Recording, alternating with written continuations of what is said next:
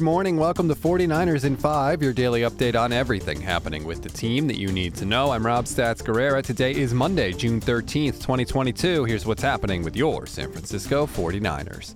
The Niners are on break until training camp, so all is quiet on that front. But Frank Gore did do an interview with KNBR last week that I thought was interesting for two reasons. Mostly the first is that we are getting one step closer to Gore officially joining the team in the personnel department. I want to stay around football. Um, you know, I've been talking back and forth with Jed. You know, so you know, I'm gonna see. You know, if I join, you know, be able to help. You know, the, the front office. Um, but I do really want to stay around football. I used to. I remember Trent and Bob McCoy when he was the GM and Trent the GM. They used to call me upstairs watching film, watching tape of guys, and I enjoyed it. Um, so I, I do really want to do that. Um, so me and Jed been talking back and forth. So uh, I'll see about that. And I know not every former player can be a great scout or GM, but I maintain there has to be something that Frank Gore can share from his 8,000 years in the NFL that can help the 49ers in some capacity even if it's only during interviews at the combine or whatever. Anytime somebody has that much experience and they are willing to share it, you should stop and take them up on it. And it looks like the 49ers are going to do that, thankfully. One more soundbite for you before we go. This was from the end of the interview, and it really made my jaw drop. Listen to what Gore says he was feeling when he went back to see the 49ers play the Rams last season when they played the Rams. I didn't have no type of itch of it though. No, I thought I will when I was on the sideline. Yeah, and uh, I said, man, I, I really don't, you know, really don't miss it yet, you know. Um, but I had I had some opportunities to play last year, like like three teams, three teams called.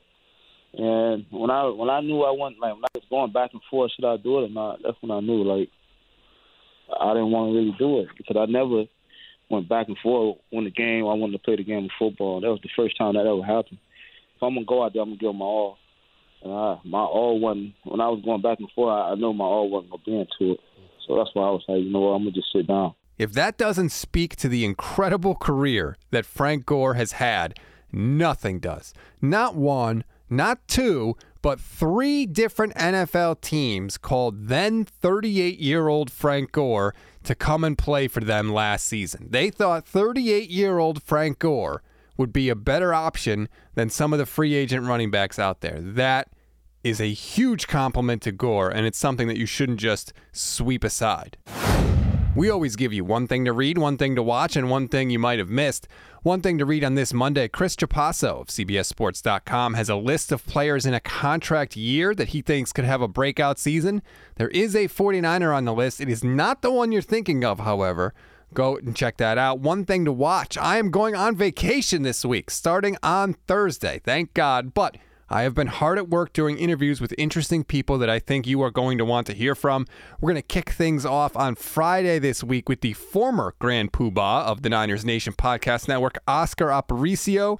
Then on Monday, I'll talk to Kevin Cole of Pro Football Focus. And on Wednesday, Evan Roberts at WFAN, somebody I love in the business, huge, huge Jet fan. I want to ask him why is Trey Lance getting all this hate?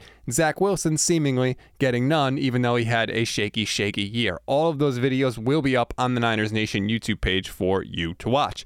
One thing you may have missed the 49ers are making a habit of pumping up the crowd at Sonoma Raceway. Last year, Kyle Shanahan served as the Grand Marshal of the Toyota Save Mart 350 NASCAR Cup Series race. This year, Fred Warner did the deed. Congratulations, Fred.